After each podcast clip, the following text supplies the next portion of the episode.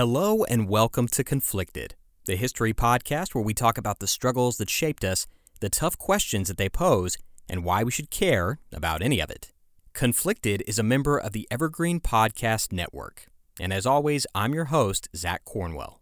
Welcome to episode 14 Showdown at the Ikedaya Inn.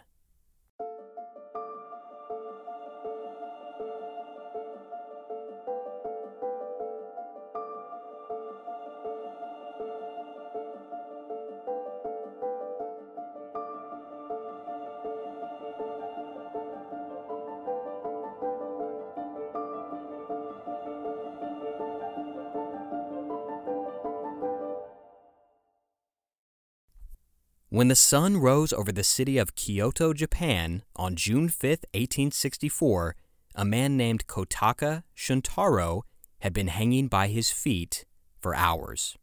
He was still alive, barely. His back had been shredded by whips, his limbs had been beaten till they were purple, his breathing was ragged and strained. And all of this torture was part of a pitiless interrogation that had lasted for almost eight hours and all Kotaka had to do to make it stop was give his captors the information they wanted. His silence, they assured him, was slowly killing him. Throughout the night, they had asked him lots of questions, over and over again. But Kotaka wouldn't say a word. According to an eyewitness, the prisoner, quote, closed his eyes, clenched his teeth, and passed out. But he would not open his mouth. End quote. Eight hours earlier, Kotaka had been asleep in his bed. He owned a small shop in the mercantile district of Kyoto, and he was exhausted after a long day of running the store. But in the middle of the night, he was woken by a noise the sound of someone walking up the steps to his bedroom. Before he could even get up, the door to his room slid open, and Kotaka saw several silhouettes step into the cramped room. He could see that all of these men were heavily armed. They each wore two swords on their hip, a long one and a short one. And Kotaka knew what that meant. That meant that these men were samurai. But why were they at his house in the middle of the night? Well, it became painfully clear when one of the swordsmen spoke out of the gloom, quote, By the authority of the protector of Kyoto, you are under arrest for conspiring to overthrow the government. End quote. Kotaka's stomach dropped. They must know everything, he thought. And sure enough, these midnight visitors knew a lot about Kotaka. The humble shopkeeper was not just any old shopkeeper. In fact, he was a key conspirator in an imminent act of domestic terrorism. The evidence of his guilt had been found by these midnight visitors in a secret compartment in the walls of his shop. They found a huge cache of guns, powder, and ammunition, an entire arsenal. This evidence was damning enough, but something else was found in the walls of Kotaka's shop. A small written document, a terrorist manifesto that spelled out in no uncertain terms what was about to happen in the sleepy city of Kyoto.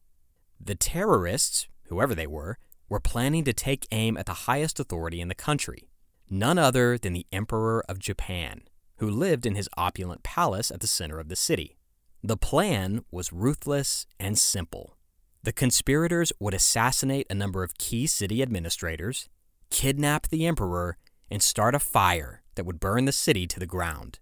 As Kotaka hung upside down from the rafters at a black site somewhere in Kyoto, he was determined not to give up his compatriots. No matter what his captors did to him, he would not talk.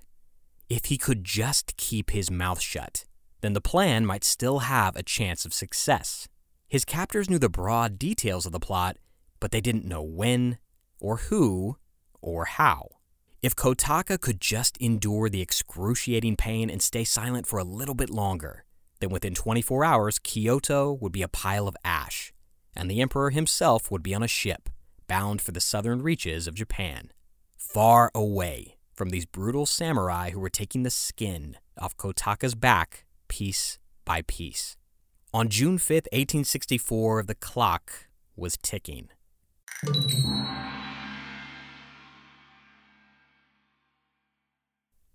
It was a clock that had started ticking almost a decade earlier on the other side of the Pacific Ocean in Norfolk, Virginia, of all places.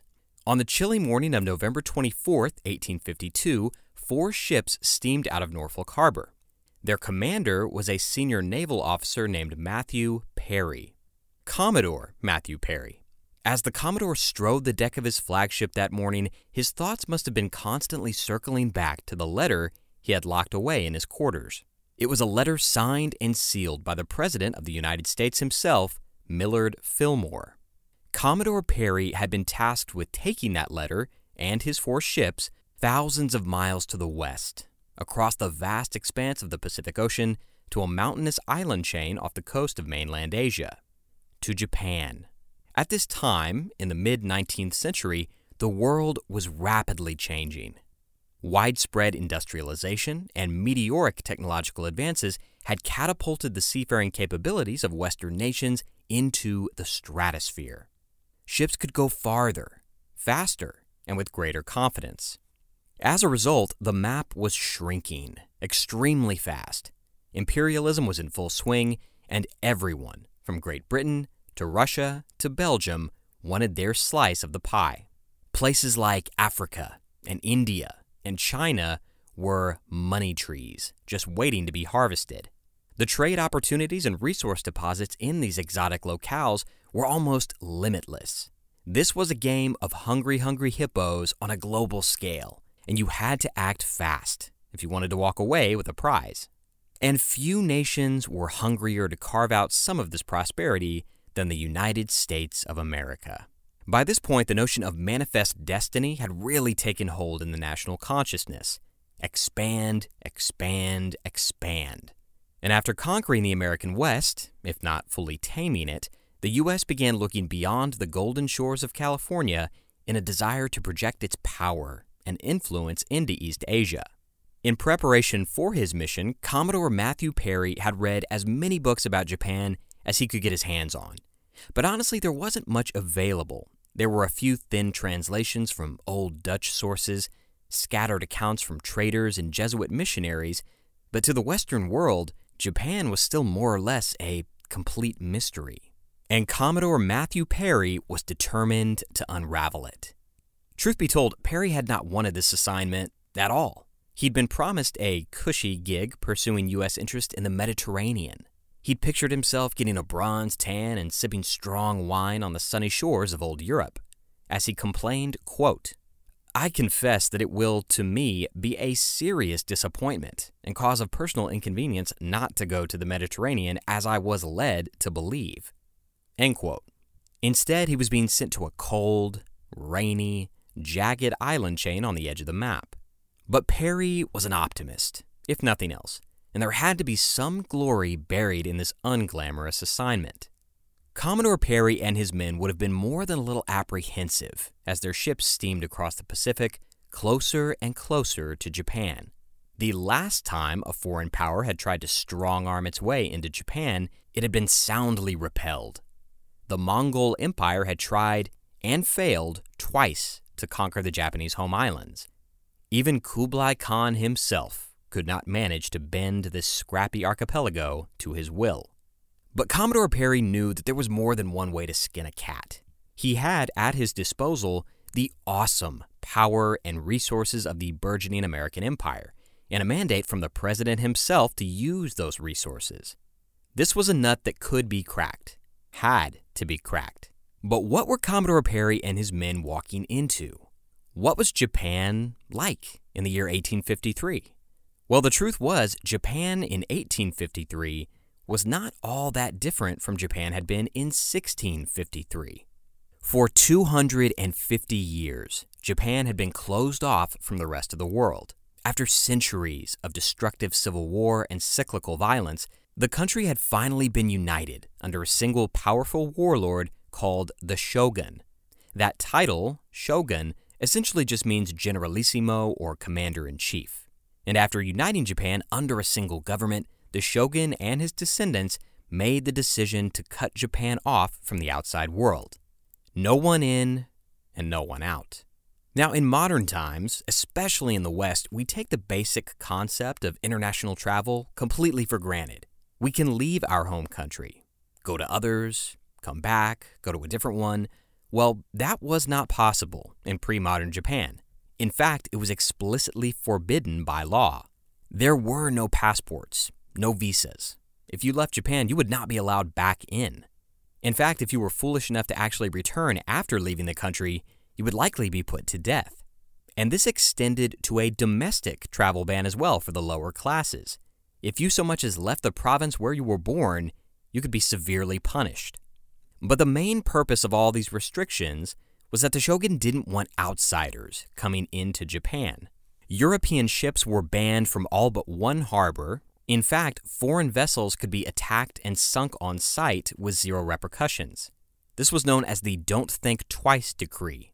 The shogunate, the military government, did not want outside ideas, thoughts, or religions polluting the peaceful society that they had worked so hard to cultivate.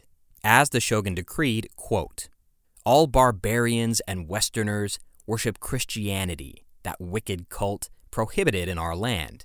Henceforth, whenever a foreign ship is sighted approaching any point on our coast, all persons on hand should fire and drive it off. When in doubt, drive the ship away without hesitation. End quote. No one in, no one out. All of this led to a societal and technological stagnation. It was like time itself had been frozen in Japan. And for 250 years, the Japanese lived, worked, died, and governed much as they had in the year 1600. As historian Marius B. Jansen wrote, Japan was, quote, a cocoon, seldom penetrated from without. But the American ships that entered Japanese waters on July 8, 1853, were not the kind that could be casually driven away. They were unlike any vessels the Japanese had ever seen. These ships were huge, six times the size of anything that existed in the Eastern Hemisphere. They were plated in black iron. They belched clouds of smoke and steam. They were bristling with cannons and guns that could rain down destruction from a mile away. When he saw these things, the Japanese harbor master noted with alarm, quote, They can move about freely without the use of sail or oar and can come and go with great speed. They are just like floating castles, which can move about as they please. After six months, Commodore Perry had arrived at his destination as a Japanese official remembered bitterly years later, quote, When the American barbarians arrived, although they knew that it was prohibited by law, they came into the harbor, gave us white flags as a symbol of peace, presented their letter, and then proceeded further into the bay.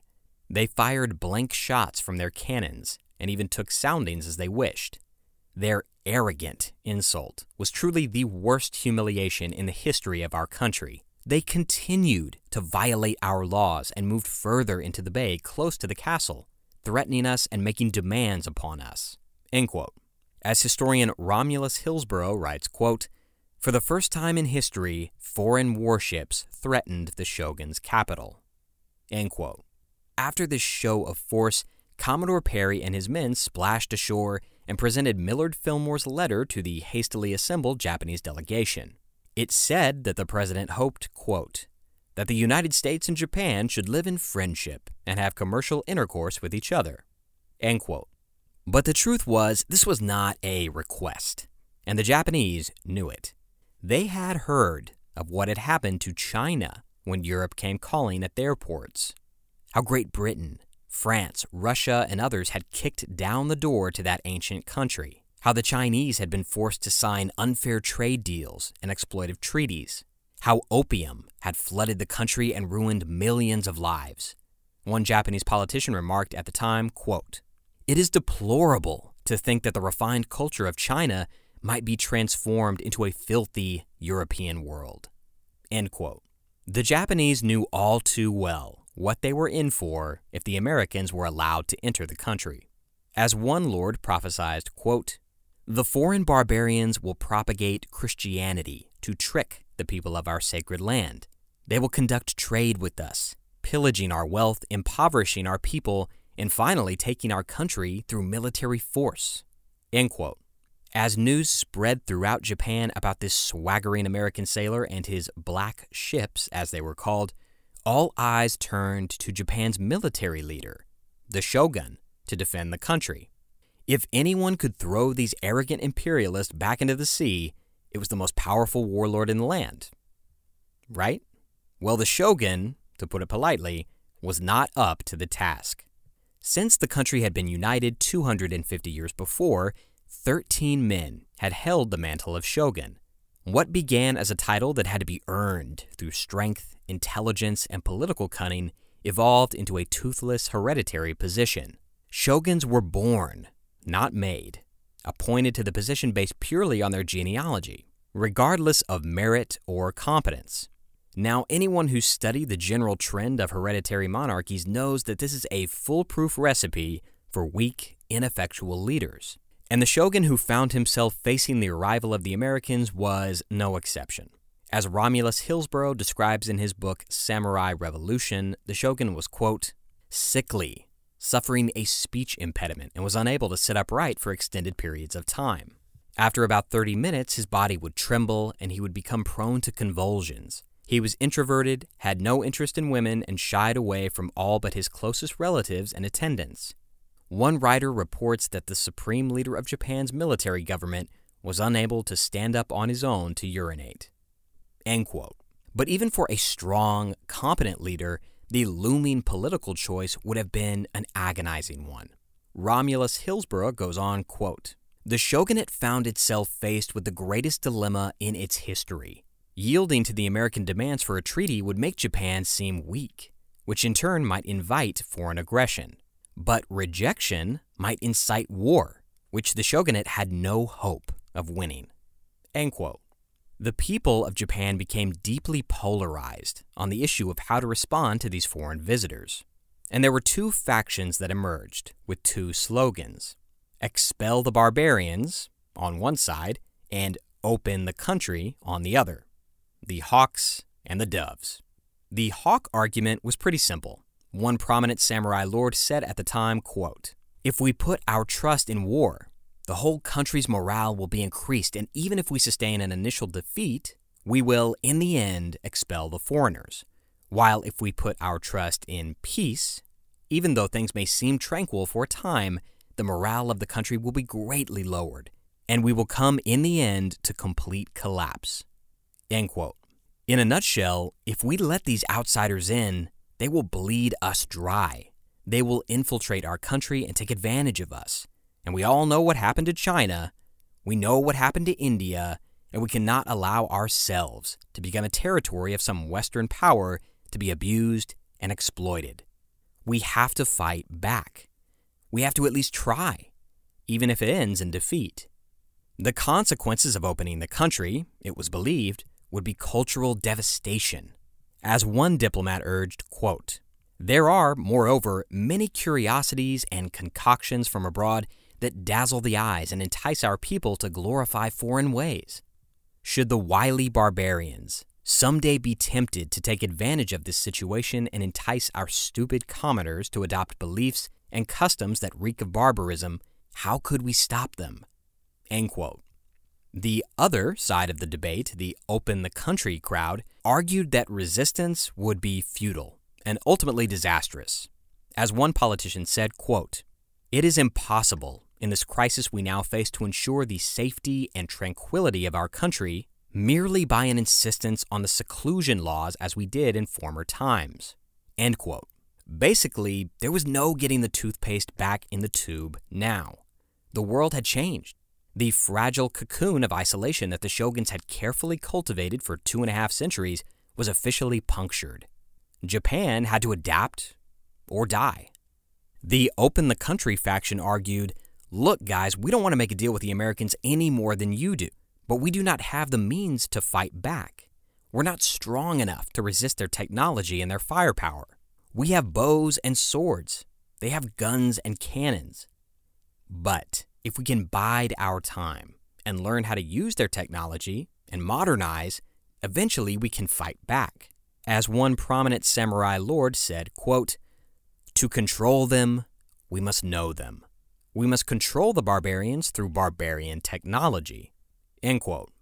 Many agreed with this pragmatic approach, arguing, quote, Fighting the foreigners and being defeated, and as a result having our country rent asunder, would bring the worst possible disgrace upon our nation. Our only choice for the time being is to concede to a treaty as the lesser of two evils. The debate raged back and forth for months, but eventually the shogun reached a decision. One Japanese politician remembered years later, quote, At that time, the shogunate decided to open the country, and gradually did so. There were many people, including feudal lords, who resented this. They said that the shogunate was forced by the barbarians to open the country because of its cowardice and weakness, and that this was why the shogunate submitted to this humiliation. They no longer believed in the shogun, and there was heated argument everywhere. On July 29, 1858, a trade deal was signed with America. After that, it was open season. Trade deals were signed with Great Britain, then France, and then Russia, and the dominoes fell rapidly. And in a matter of months, foreigners were flooding into Japan, bringing with them new languages, new fashions, new weapons, and new ideas. The Hawks were horrified. Two centuries of carefully cultivated isolation overturned almost overnight. But they were not going to go down without a fight. With the advent of this humiliating treaty, the seeds had been planted for a fanatical nationalist insurgency, a wave of coordinated domestic terrorism that would sooner see Japan burn to the ground than submit to outside influences. The ink on the treaties may have been dry, but the blood was just beginning to flow.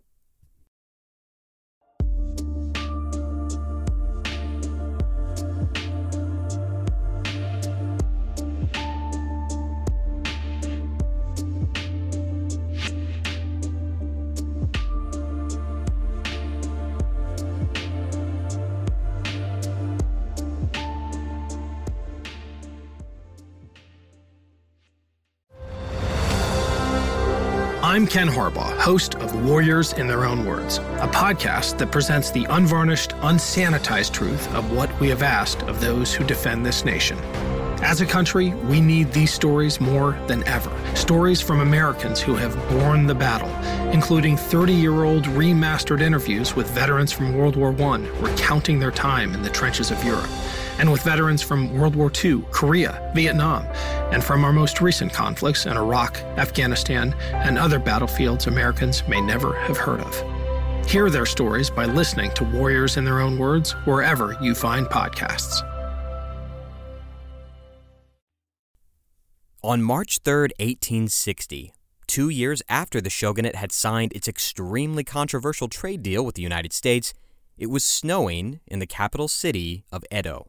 Someone who was there that day remembered, quote, The snowflakes fell so thickly that objects only a few yards away could not be distinctly seen. End quote. As the spring snows covered the rooftops, a very important man was making his way through the city streets, surrounded by an entourage of 60 armed guards. This man was the shogun's regent, a guy named Ii Naosuke. Now, don't worry, you do not need to remember that. That will not be on the test. Basically, all you need to know is that second only to the shogun, this man was the most powerful politician in Japan. If you were looking for the man in charge, this was the guy.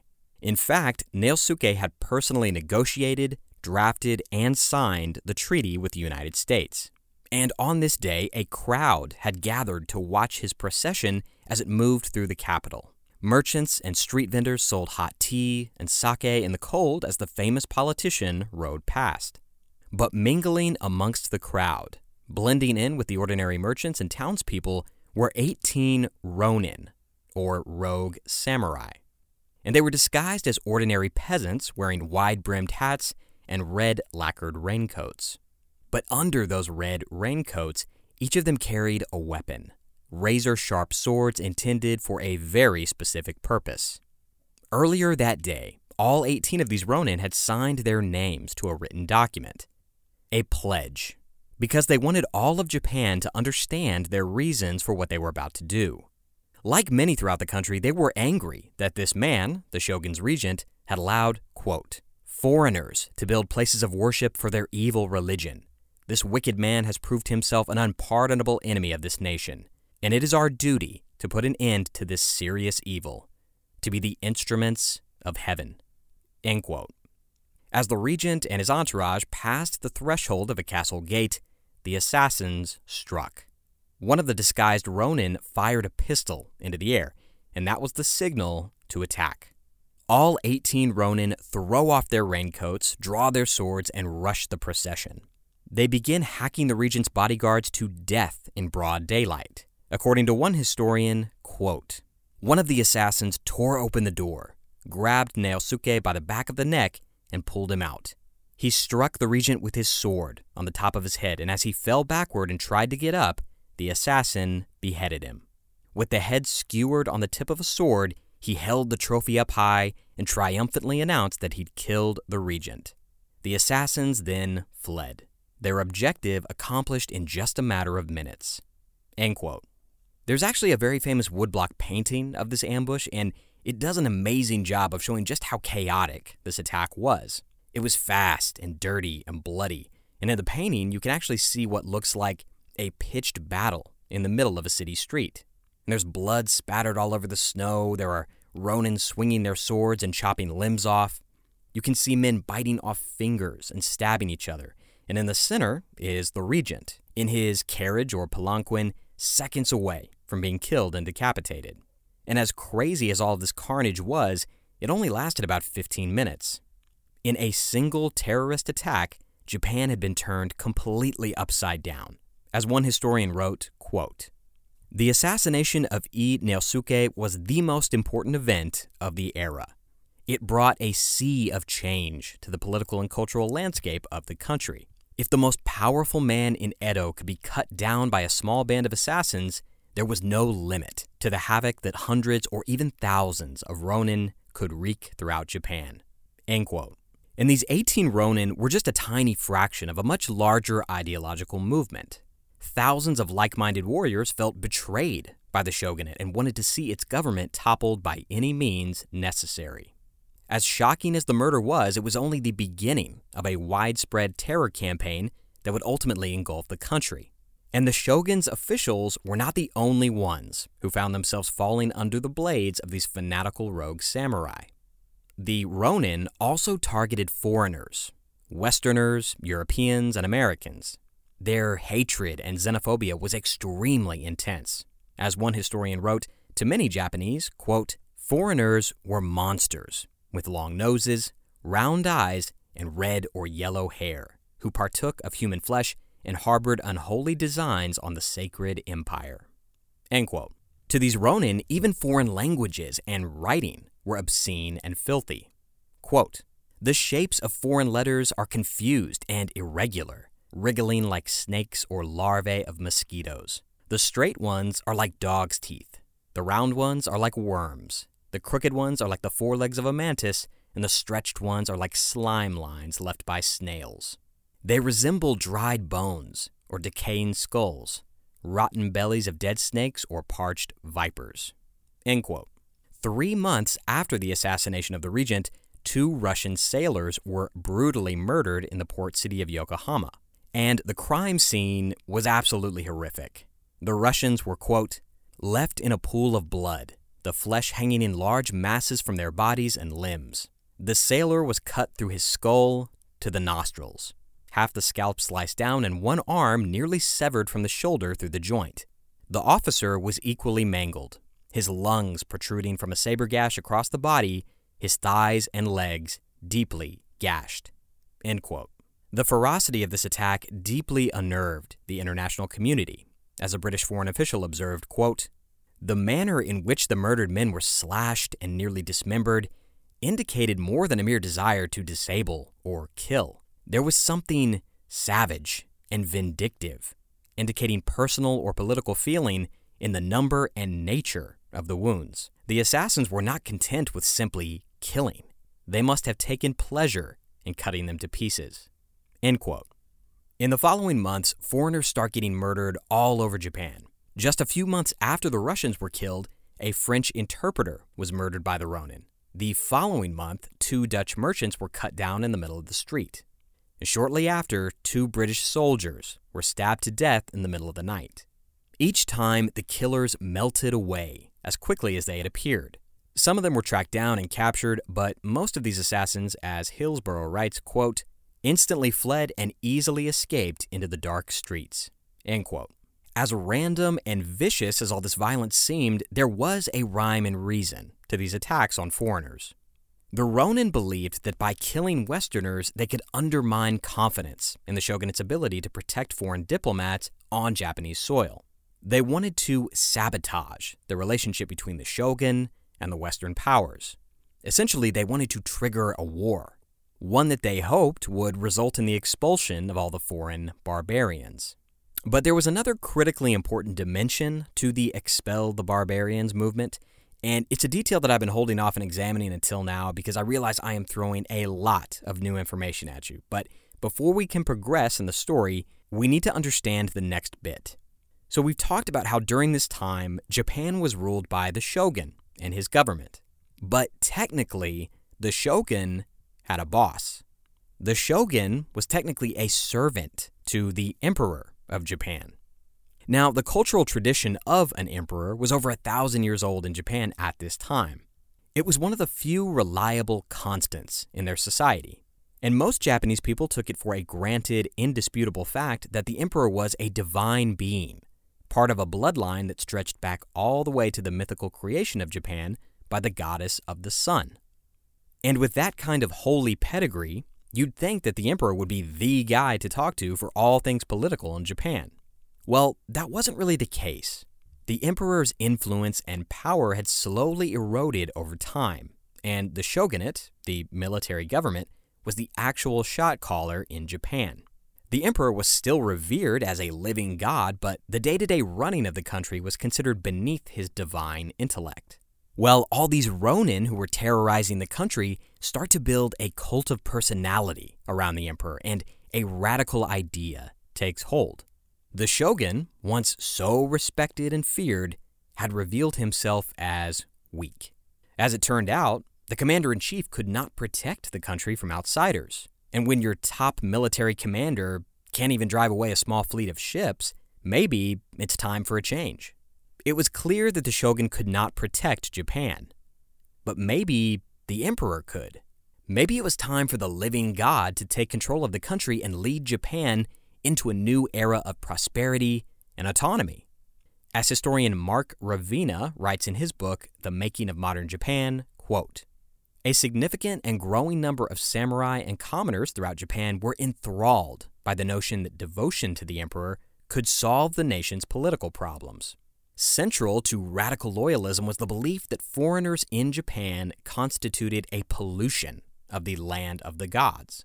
Only by expelling the foreigners could imperial subjects prove their loyalty.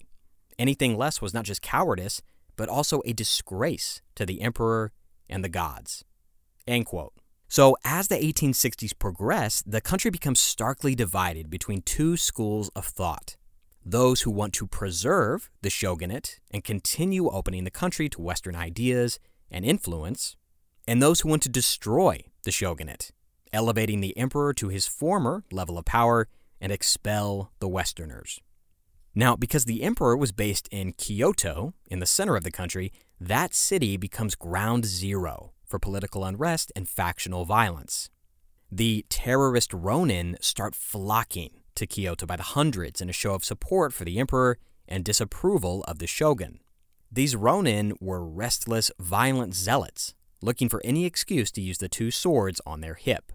And Kyoto essentially descends into a hotbed of gang warfare between supporters of the emperor and supporters of the shogun.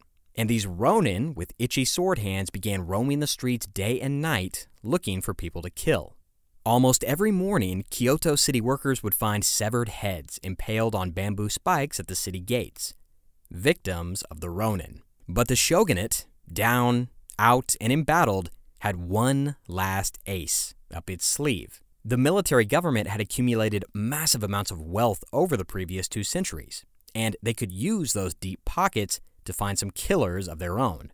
Mercenary samurai who would form a counter terrorist task force and take the fight directly to the fanatical Ronin prowling the streets of Kyoto. And the man they turned to was a 29 year old teacher named Kondo Isami.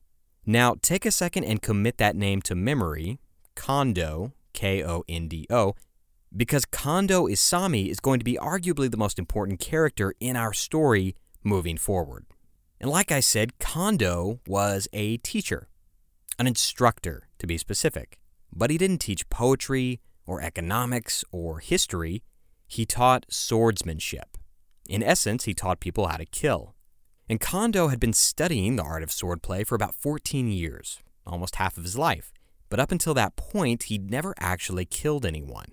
And this was actually a big source of personal frustration for many samurai during the pre modern era. Back when the OG shogun had united Japan a couple centuries earlier, he'd put an end to all the cyclical battles and territorial scraps. And almost overnight, the samurai became warriors without a war to fight.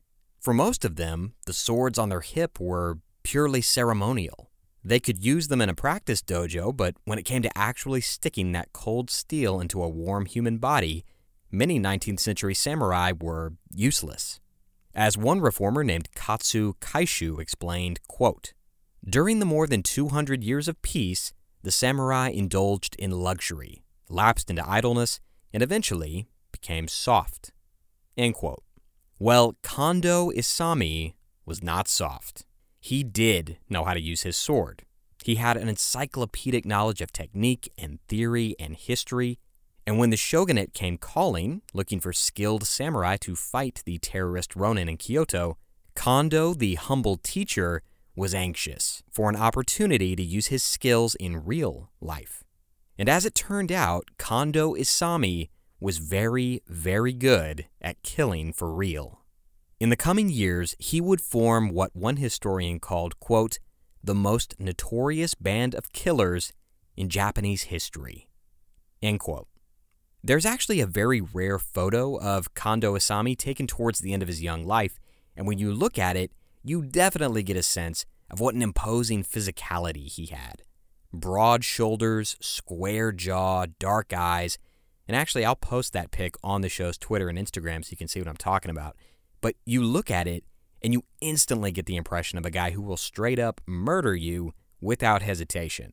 One historian said Kondo was, quote, a large, muscular man. His feet were so big that the maid employed at the home of a friend was, quote, stunned by the unusually large size of his wooden clogs, end quote. But surprisingly, Kondo also had a great sense of humor, and he loved to joke around. And there was one party trick that he liked to pull out at the bars around Kyoto. Quote, his mouth was so big that he could fit his entire fist inside, an antic that drew hysterical laughter at drinking bouts. End quote. But when it came to his new gig, Kondo was all business. He and a handful of other professional swordsmen had been recruited by the shogun for a very specific purpose. They were going to be the long arm of the shogun's justice in the lawless streets of Kyoto. And their job was very simple hunt down and kill as many of the Ronin terrorists that they could get their hands on. They had carte blanche to detain, interrogate, torture, maim, and kill without repercussions. They were the shogun's secret police, and they literally had a license to kill.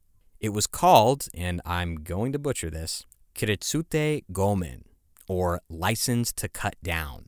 And the name of this very famous secret police force was the Shinsengumi, which just means newly selected corps in Japanese.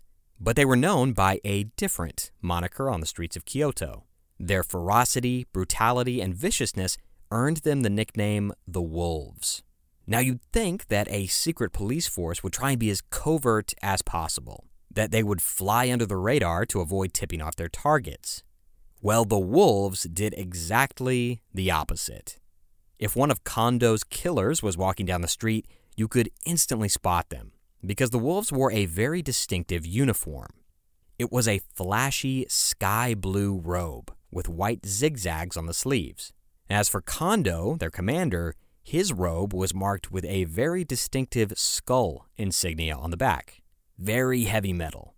His wife had actually embroidered it for him as, quote, a token of her appreciation for her warrior husband's resolve to die.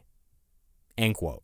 And despite their very serious mandate, the wolves were very fashion conscious.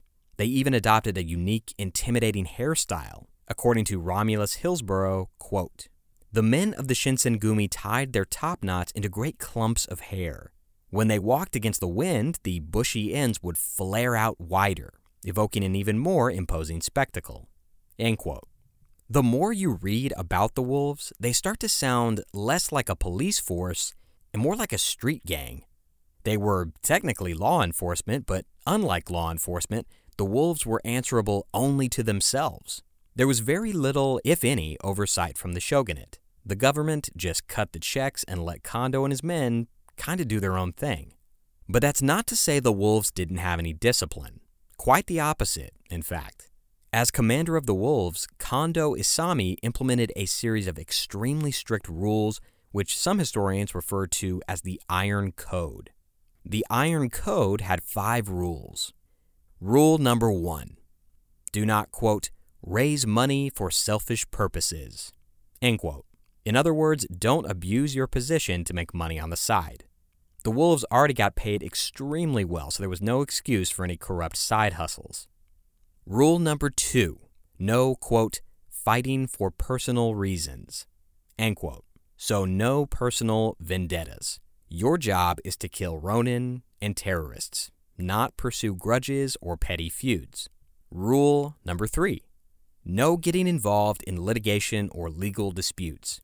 So, I guess no jury duty? I, I don't know. That's kind of a weird one. Rule number four never ever abandon your position in the Wolves. No going AWOL. Once you were in, it was for life, or until you died fighting. You do not leave the Wolves. The Wolves leave you. And the fifth and final rule was extremely broad. No, quote, violating the code of the samurai, end quote. This is also known as Bushido. And this last rule basically boiled down to the expectation that as a member of the Wolves, you were not allowed to show even the slightest whiff of cowardice or hesitation. There is no living to fight another day. If you get pinned down, you either kill your opponent or you die in the process. So that is the Iron Code. But what would happen if you broke the Iron Code? Would you get a slap on the wrist? Maybe a fine or a demotion? No. A violation of any of these rules was an instant, non negotiable death sentence. You would be required to present yourself in front of the entire wolf pack, express extreme contrition, reflect on your failures, and then disembowel yourself with a dagger. This is kind of what I mean when I say the wolves start to feel much more like a street gang than a police force. They have this really unique internal culture, and it's almost a little reminiscent of something like the Hells Angels. Well, Kondo, as I've mentioned, was a teacher at his core. But he was a teacher who believed in hands on experience, experiential learning.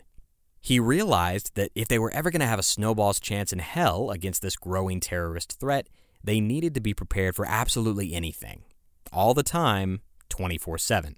According to Romulus Hillsborough, quote, to further prepare the rank and file for the myriad and unknown dangers of street fighting and actual warfare, special practice sessions were held in the dark of night, using real swords instead of the bamboo or wooden practice weapons of the training hall. Upon occasion, the men were woken from sleep by a fellow corpsman brandishing a drawn blade. The result could be bloody, if not fatal. Kondo also believed that his pupils needed to know what it was like to actually kill someone before they could be expected to fight effectively. Hillsborough continues, quote, To hone their ability to cut through human flesh, the men of the Shinsengumi were subjected to performing executions or serving as seconds for fellow corpsmen who had been condemned to commit suicide. Well, after a few months of this very harsh training regimen and some organization, Kondo decided that they were ready. On August 18, 1863, Kondo and his wolves hit the streets of Kyoto looking for blood. They would find more than their fair share.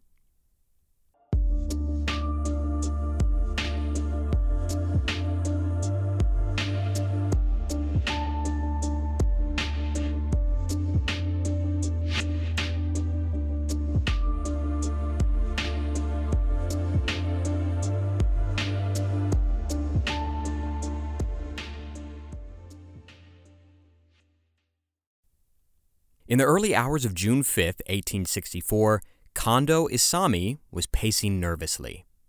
He was running out of time.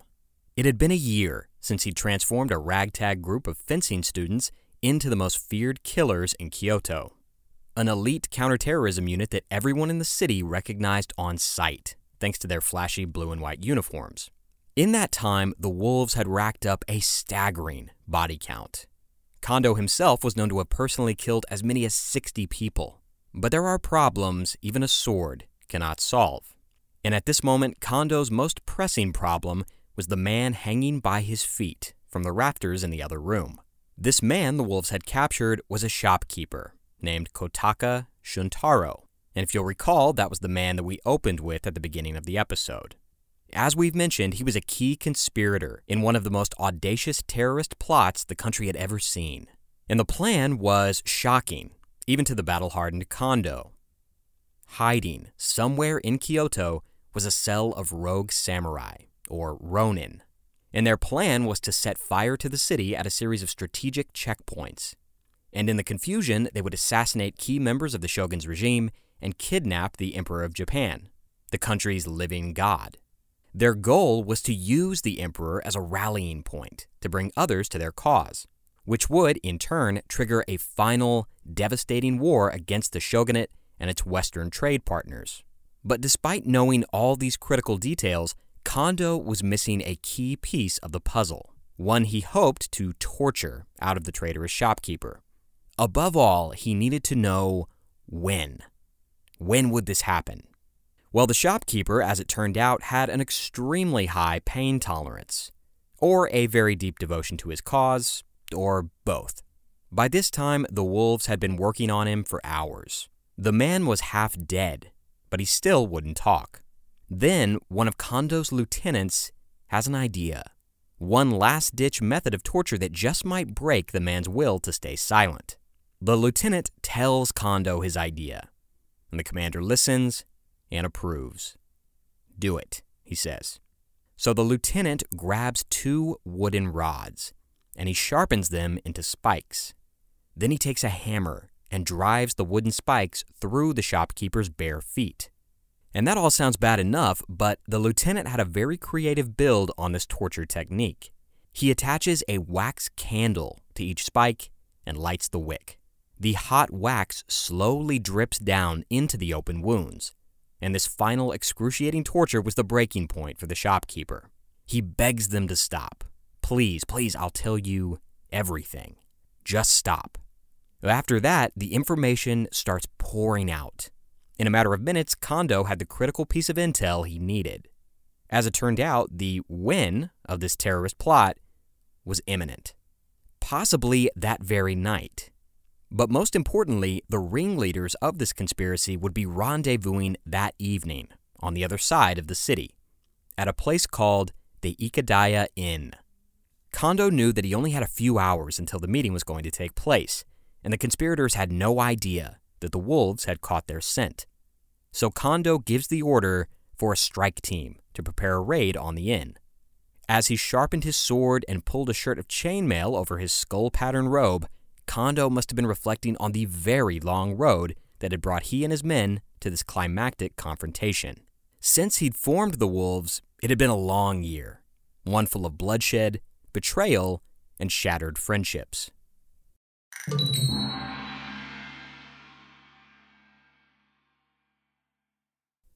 A year earlier, in 1863, Kondo and his elite band of swordsmen had hit the streets of Kyoto looking for trouble and their mere presence was an open challenge to enemies of the shogunate.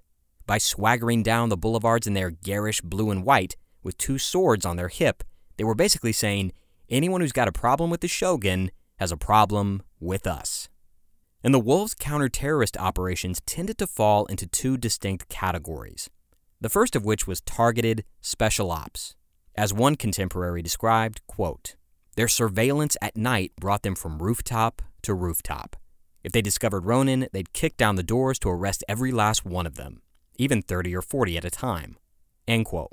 The second kind of activity was the daily ritual of just walking down the street looking for trouble, kind of like beat cops. They would go on patrol, track down leads, and gather information from spies and snitches. But the problem was the Ronin were out walking around too. And unlike modern insurgencies that rely on secrecy and prefer to keep a low profile, the anti shogunate Ronin were out in the open, in the bars, the hotels, the restaurants, and the streets. So when a wolf and a Ronin crossed paths while walking around town, it usually led to a good old fashioned sword fight. And these kinds of duels were very common and very bloody. And again, it was not unlike gang warfare or turf disputes. But nine times out of ten, the Wolves cut their opponents to shreds. Kondo had trained them very well, and everyone in the city was terrified of them. As one primary source recalled, quote, the wolves became the object of hatred among the Ronin. They concluded that as long as Kondo and his men dominated the Kyoto scene, it would be difficult for them to effect an uprising. End quote. Kondo's men killed Ronin and anti shogunate sympathizers so often that they turned their frequent bouts of violence into a little game. They used to brag amongst themselves about how far they could get the blood of an enemy to spurt when they hacked off a head, a limb, or a hand. As one contemporary remembered, quote, Every day the men would go out and cross swords with the enemy. One corpsman claimed that the blood of the man he had killed today splattered on the ridge of an adjacent house. Another boasted that the blood of the man he had cut down had reached the roof of the house. End quote. The wolves and their excessively violent methods began to alarm local authorities. At first, the wolves had been a godsend, like exterminators taking care of an infestation. But now, the wolves were getting out of control, and they became increasingly arrogant and aggressive. Before long, they weren't just killing Ronin, they would cut down anyone who looked at them the wrong way. As Kondo Isami himself admitted, quote, we killed anyone who insulted us. End quote. Their reputation grew and grew almost to mythic proportions in Kyoto. As one witness to a raid remembered, quote, They searched the entire house most violently. I was frightened because during those days the wolves derived pleasure from killing people. While I was shaking with fear, a person who seemed like the commander came and quieted everyone down. That was the first time I ever saw Kondo. End quote. The wolves used their fearsome reputation and generous pay from the shogun to live like kings in the city. As one contemporary source observed, quote, they had no shortage of money. No matter where they went, they were well received by the women. End quote. Some shogunate officials began to worry that they had just swapped one group of violent thugs for another. And the most violent wolf of them all was a man named Serizawa Keimo. Before he had joined the Wolves, Serizawa had been a criminal, rotting in a jail cell. Like Kondo, Serizawa was a swordsman by trade. But whereas Kondo was fairly principled and stoic, Serizawa was erratic, violent, and cruel. Before the shogunate had put the word out that it was looking for samurai to defend its interest in Kyoto, Serizawa had been sitting on death row. He'd been condemned to die for mutilating and murdering three men over a petty disagreement. And it wasn't his first brush with the law either. As a teenager, he'd raped several maids who cleaned his family's house. But regardless of his bad reputation, the shogun needed soldiers, and Serizawa was granted amnesty and pardoned on the condition that he would serve the shogunate in the newly formed counter-terrorist task force. He had to become a wolf or die. Serizawa wisely took the deal.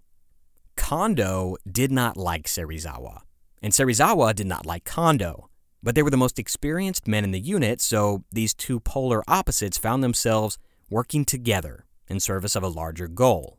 And Kondo knew that this guy was bad news. But the shogunate had, for better or worse, selected this wild card for the wolves, and there was nothing that the commander could do. But Kondo's instincts were spot on. As it turned out, Serizawa was not the kind of man you give a license to kill to. Serizawa, the ex con, was a deeply hateful, vindictive person. And it didn't help that he also had a huge drinking problem. He was, quote, a pathological drinker, according to one source, which made him all the more dangerous to the residents of Kyoto.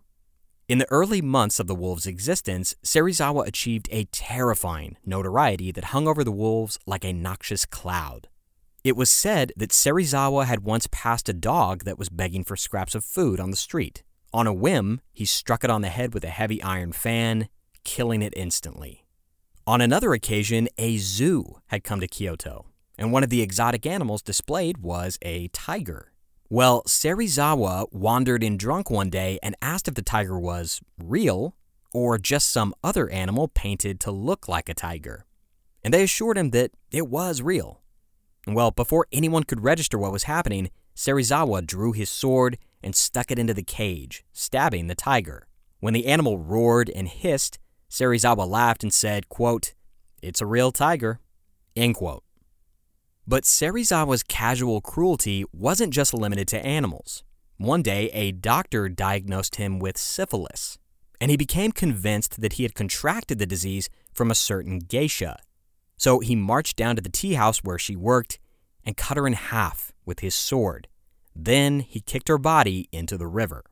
On another occasion, Serizawa and some of his fellow wolves were drinking sake in a brothel, and he asked two of the serving girls to sleep with him. But both of them said, no thanks. Well, the next day, he returned to the brothel and cornered the owner, saying, quote, Their insult to a samurai was inexcusable. I should kill both of them for their insult. But since they're women, I'm going to pardon them. Instead, I'll just cut their hair. End quote. Serizawa drew his short sword and cut off both of the women's long black hair, his intention being to rob them of the beauty that he had coveted and been denied. The dynamic between Kondo the teacher and Serizawa the ex con was an interesting one.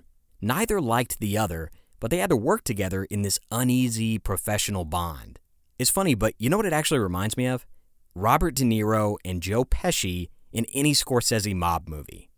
The personality traits and the way that they play off one another are very similar. And Kondo is very much like De Niro, right? Stern, stoic, dangerous, but reasonable. And Serizawa is kind of like Joe Pesci unpredictable, erratic, capable of sudden, shocking violence at the drop of a hat, over the slightest provocation. And it wasn't long before Kondo started getting really tired of cleaning up Serizawa's many messes. As one of the rank and file wolves remembered, quote, his extreme violence perplexed even us. End quote. Occasionally, Serizawa's aggression could draw the entire force into a feud. For example, one day, Serizawa was crossing a narrow bridge near Kyoto. It was a really hot day, so the swordsman was only wearing a thin, loose robe rather than the distinctive blue and white wolf uniform. Well, as he's crossing this bridge, Serizawa's way is blocked by this giant of a man. Huge belly, massive arms, and Serizawa immediately realized that this guy was a sumo wrestler. Serizawa, annoyed at the delay, says, quote, move to the side, end quote. But the sumo wrestler just stays put. He gives Serizawa a defiant, mad dog glare as if to say, no, you move. Well, before the wrestler can even blink, Serizawa draws his sword and in a single motion slices open the man's belly. The big man dropped like a stone, bled out, and died twitching right there on the bridge.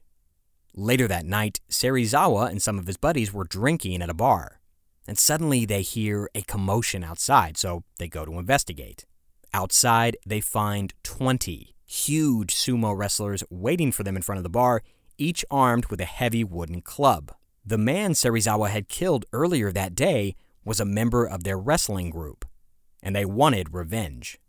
But the problem was, the wrestlers didn't realize that they were challenging the shogun's secret police to a fight.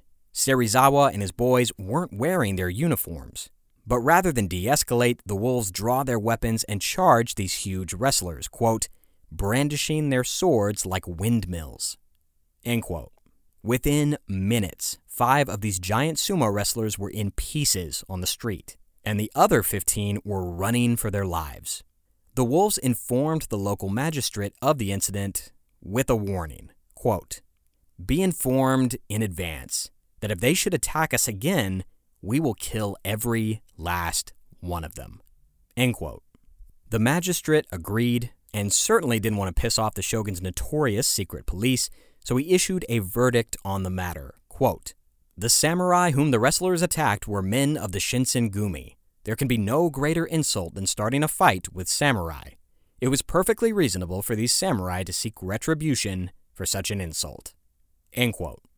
The wrestlers were obliged to smooth the feud over with a barrel of sake, a bribe, and a profuse apology. Clearly, the Wolves were borderline untouchable from a legal perspective, and they knew it. But Serizawa and his violent antics were exhausting Kondo's patience. This guy was a rabid dog, and sooner or later, he would need to be put down. As one wolf remembered, quote, Serizawa became more and more agitated. He now engaged in misconduct day and night according to his whims and without any regard for the Corps. End quote. The final straw came in early 1864 when it was discovered that Serizawa had been abusing his authority and extorting local businesses for money as part of a protection racket. As he told the business owners, quote, law and order are not free of charge. End quote. This was a direct violation of the Iron Code. And if that wasn't bad enough, when one of the businesses refused to pay up, Serizawa set the building on fire. The shogunate was naturally furious. They were paying the wolves to keep the peace, not intimidate and extort local businesses. It was clear that Serizawa had outlived his usefulness. Kondo was quietly informed that he had the green light to assassinate this problematic wolf. Kondo was obviously no fan of Serizawa, so he happily agreed to organize the hit.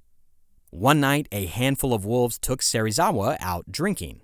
They pour cup after cup of sake into this guy, and once they're confident that he's too wasted to defend himself, they wait for him to pass out in a room upstairs. Then they stab him to death while he's sleeping, along with the mistress lying next to him. With Serizawa's death, Kondo had eliminated his key rival and acquired full control over the wolves in one fell swoop. But he would not get the opportunity to bask in this windfall. He and his men were about to face their greatest challenge yet a fateful showdown with the terrorist Ronin at a place called the Ikedaya Inn.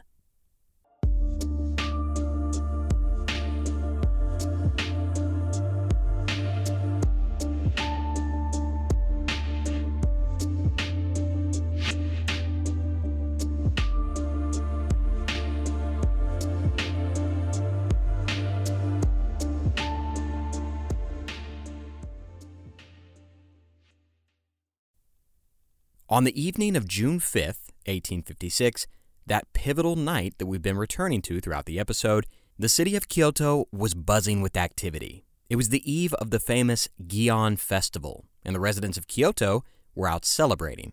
As Romulus Hillsborough poetically described the atmosphere, quote, Red and white paper lanterns lit both sides of the main road, glowing in front of the various shops, tea houses, and restaurants.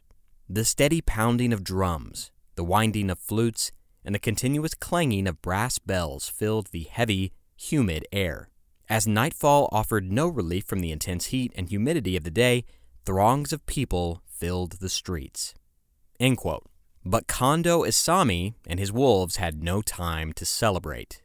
Somewhere in the city, a group of Ronin were meeting, finalizing the details of a plot to burn the city to the ground and kidnap the Emperor of Japan. After torturing the conspiratorial shopkeeper with a pair of wooden spikes and some scalding candle wax, Kondo had finally squeezed out the last piece of information he needed. This terrorist cell was meeting that night at 5 o'clock at a well known establishment called the Ikedaya Inn. So Kondo strapped his two swords to his waist, pulled on a shirt of chainmail, and donned a simple iron helmet. He selected a handful of his best swordsmen for a small 10 man strike team, and he knew that they would be outnumbered. The shopkeeper had estimated upwards of 20 Ronin would be at the Ikedaya that night. But Kondo was confident. The terrorists had no idea that the wolves had caught their scent, and they had the element of surprise. Across the city, the Ronin were starting to gather for their meeting at the Ikedaya. The inn was a two story establishment, and the serving girls went up and down the stairs, bringing bottle after bottle of sake as the conspirators discussed and finalized the details of their plans. A few of them, however, were getting nervous. Something was wrong. Their contact, who had agreed to supply guns and weapons for the attack, a certain shopkeeper, had gone missing. He hadn't shown up for the rendezvous, and no one could find him. Well, little did they know that shopkeeper was already dead, hanging upside down with spikes through his feet from the rafters of Shinsengumi HQ. At around 10 o'clock p.m., the owner of the Ikedaya Inn hears a knock at the front door. Who's there? he asks.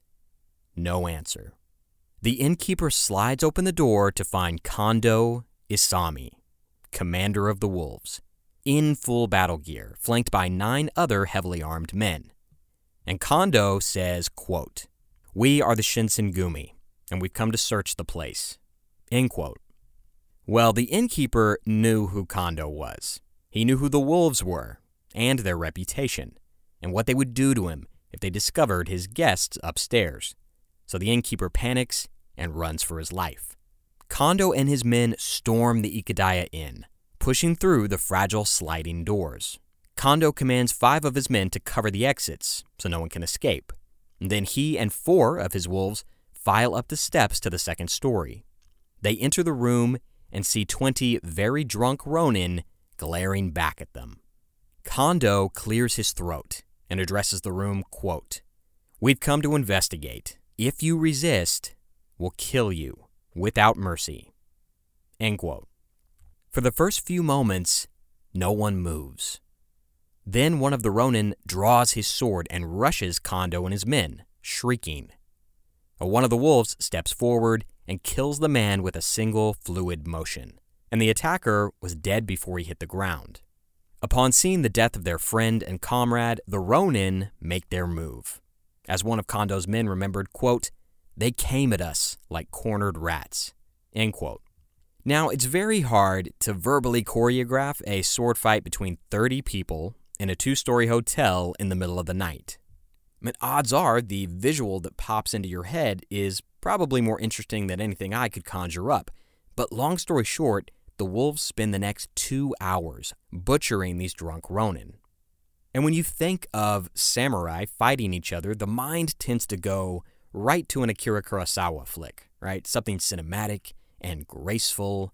You've got the empty street, the snow gently falling on composed, respectful combatants, and it almost seems like a dance. Well, this showdown between the wolves and the terrorist Ronin was not a dance. It was more like a UFC fight with swords. They're screaming and slashing and biting and wrestling. Blood is literally flying everywhere. They were swinging their swords at each other so hard that Kondo later said, quote, sparks flew from the blades. End quote. An eyewitness to the battle described what was left when the fighting had finally ended. Quote, Not one of the paper screen doors was left intact, all of them having been smashed to pieces. The wooden boards of the ceiling were also torn apart when men who had been hiding above the boards were stabbed with spears from below. The mats in a number of rooms, both upstairs and downstairs, were spotted with fresh blood. Particularly pitiful were the arms and feet and pieces of facial skin with the hair still attached, scattered about. When it was all said and done, 11 terrorist Ronin were dead and 23 were captured. Several of them had committed suicide in the street rather than be taken alive. The innkeeper was later apprehended and died, quote, due to severe torture by the wolves, end quote. And only three members of the wolves had lost their lives, but it was a hard, desperate fight, even for expert killers like the Shinsengumi. As Kondo himself admitted, quote, I have been in frequent battles, but our opponents were many, and all courageous fighters. I nearly lost my life. End quote. As the sun rose on Kyoto the next morning, Kondo and his men marched back to their headquarters through the city. And one of the men remembered, quote, a crowd of tens of thousands watched us from the roadside. End quote. And the wolves' swords were so dented and bent from the two hour brawl that they couldn't even put them back in their scabbards. And the hero of the hour was their commander, Kondo Isami.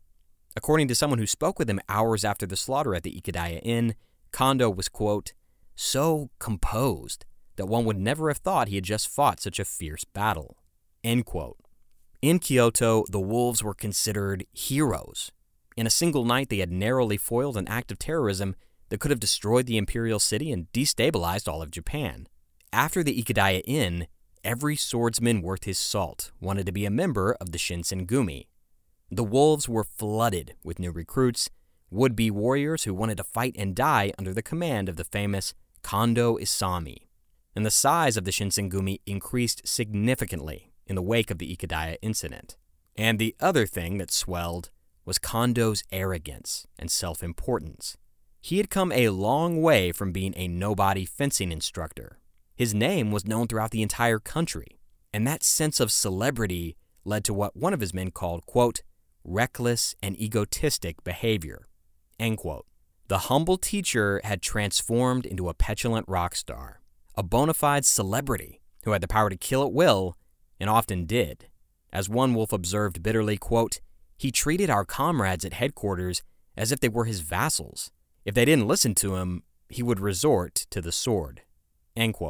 Many of the older wolves, repelled by this new change in their leader, wanted to leave the force, but they couldn't.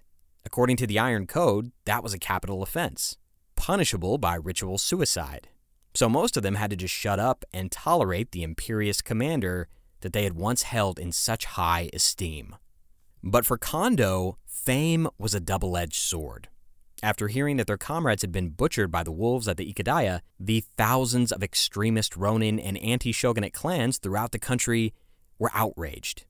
They had been too cautious, they decided, too covert. Maybe striking from the shadows was the wrong strategy. And ironically, the Ikedaya incident did not discourage revolution, it only inflamed it. Over the next several years, the tide of anti shogunate sentiment continues to rise. And no matter how many plots they foiled, or people they tortured, or Ronin they killed, the wolves and their masters in Kyoto could not stamp out the embers of change. Anyone with a brain could see a ground shaking ideological shift was happening. The shogun's time was over. It was becoming clearer every day the old order had to die, along with everyone who defended it. This contagion of political dissent was so widespread, it even wormed its way into the ranks of Kondo's killers. Even they were seduced by the idea of a fresh start for the country, led by the Emperor of Japan, rather than the shogun that they had sworn to fight for. But Kondo was like a rock. He didn't care that the shogunate was weak. He didn't care that his enemies were multiplying every day. He didn't care that the Ronin had placed a price on his head. He was a ride or die supporter of the shogun. After all, he thought, only through the shogunate had he been transformed from a lowly teacher to a powerful commander. The shogun had made him wealthy and influential. He owed everything to that regime. And by that logic, he was honor bound to continue supporting the shogunate, no matter what happened. Well, not all the wolves felt that way. The Iron Code was clear about what happened to deserters and defectors, but several of the wolves decided to leave the Shinsengumi. Genuinely moved and inspired by the revolutionary fervor raging across the country, they make a run for it. For Kondo, this was unacceptable. If the Iron Code could be broken without consequence, then the wolves were no more than a street gang. No one leaves the wolves. Kondo mercilessly hunted down these men who tried to leave the Shinsengumi. No matter how far they ran, he sent men to cut them down and bring back their heads as proof. But even that failed to satisfy the commander's growing paranoia, and before long, he began preemptively killing anyone he suspected of harboring revolutionary sympathies within his organization. As the country was collapsing around them, the wolves were collapsing in on themselves. In 1868, Four years after the great victory at the Ikedaya Inn, the simmering tensions between the supporters of the shogun and the supporters of the emperor erupts into an all out civil war.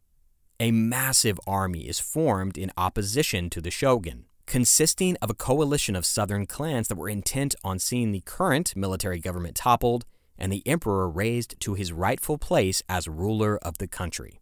As this army advanced and eventually overtook the city of Kyoto, Kondo and his wolves, along with the rest of the pro shogunate forces, were forced to flee. They had to retreat in shame from the streets that they had once ruled with an iron fist. A few short years after the Ikedaya incident, Kondo and his killers were on the run. As the imperial forces drove the shogun's armies further and further back, Kondo could feel the noose tightening. There were fewer safe places with every passing day. And at this point, his celebrity status was no longer a badge of honor, it was a liability.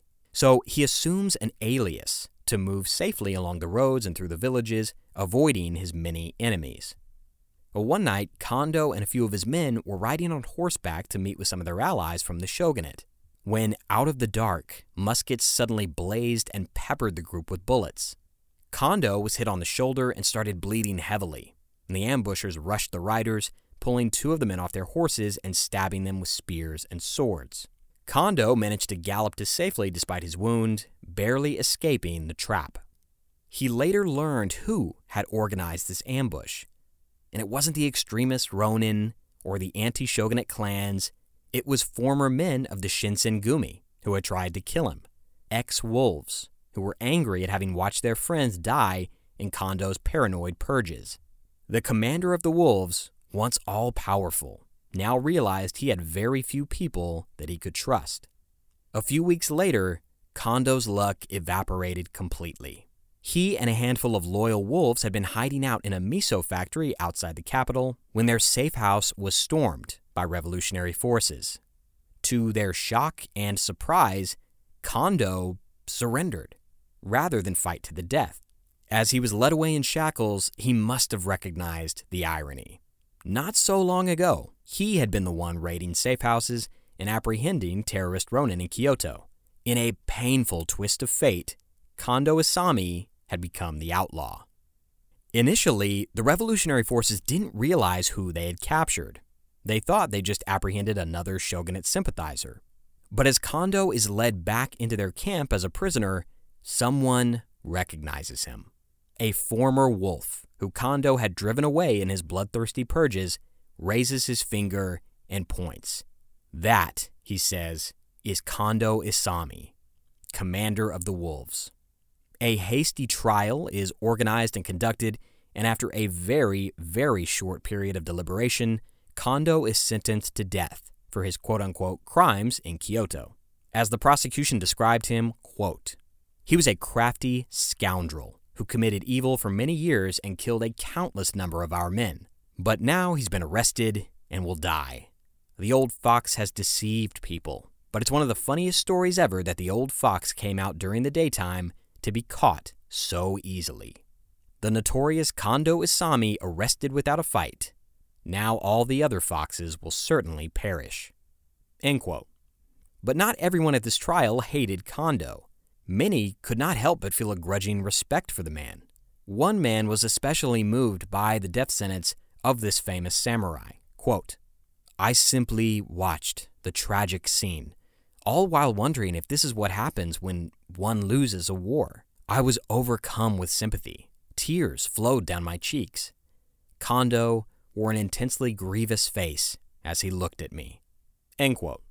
On May 17, 1868, Kondo woke up and prepared to die.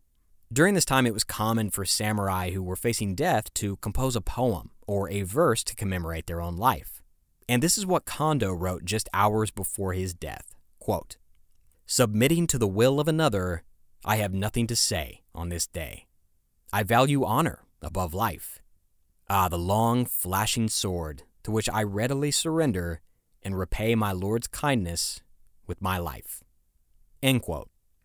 Normally, a samurai in Kondo's position would be allowed to commit ritual suicide, a way of dying with dignity. Well, these revolutionaries and Ronin did not want to give him that courtesy. To them, he was a thug, a gang leader, and a killer. And they decided that Kondo would be executed like a common criminal. But they did allow him one small courtesy. Kondo knew that his head would be displayed publicly as a warning to all those still supporting the shogun. So he asked if he could at least shave his face before they took his head. And they agreed. But the executioner shaved his face for him.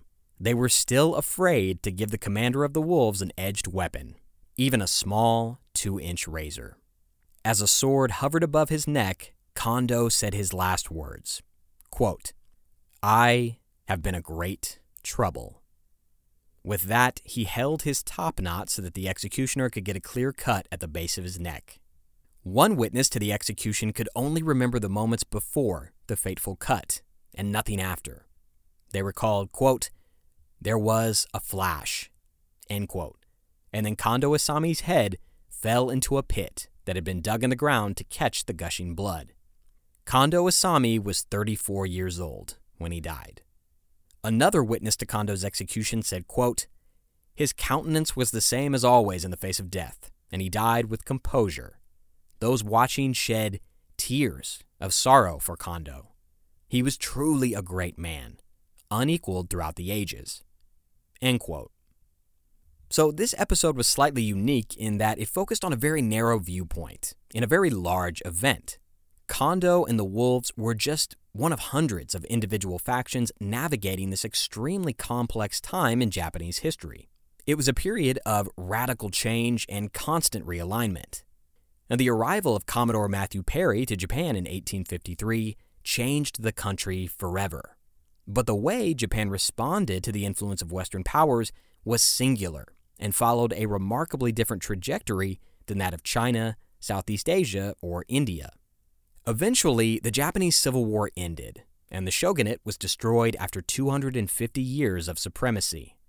In the decades that followed, Japan modernized shockingly fast, a transformation that's become known as the Meiji Restoration. This is one of those periods that if you're into, you're really into, which admittedly, I am. I have a huge soft spot for Japanese history, and my intention is to periodically return to the Meiji Restoration era and tell the story from a few different angles. Because although the story of Kondo, the wolves, and the Ikedaya Inn is fascinating in its own right, there was a lot going on in the country at the time, and we've only scratched the surface. But for now, I hope you enjoyed this look at an underappreciated corner of history. This has been Conflicted. Thanks for listening.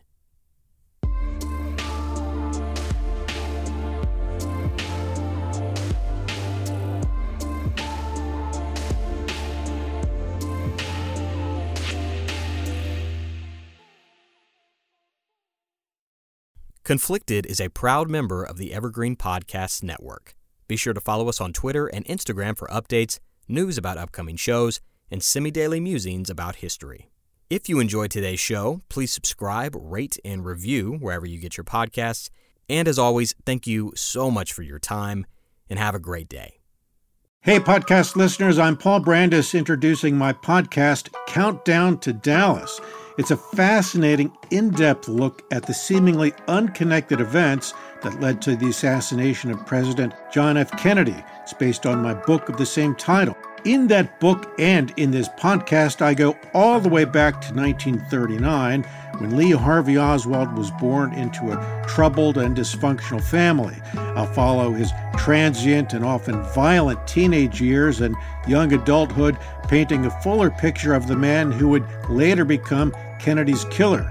I also take a look at events unfolding in that era, like Cuba and Vietnam, and I'll unpack the conspiracy theories too, not one of which has ever been conclusively proven. Subscribe to Countdown to Dallas at evergreenpodcasts.com or your favorite listening app October 31st.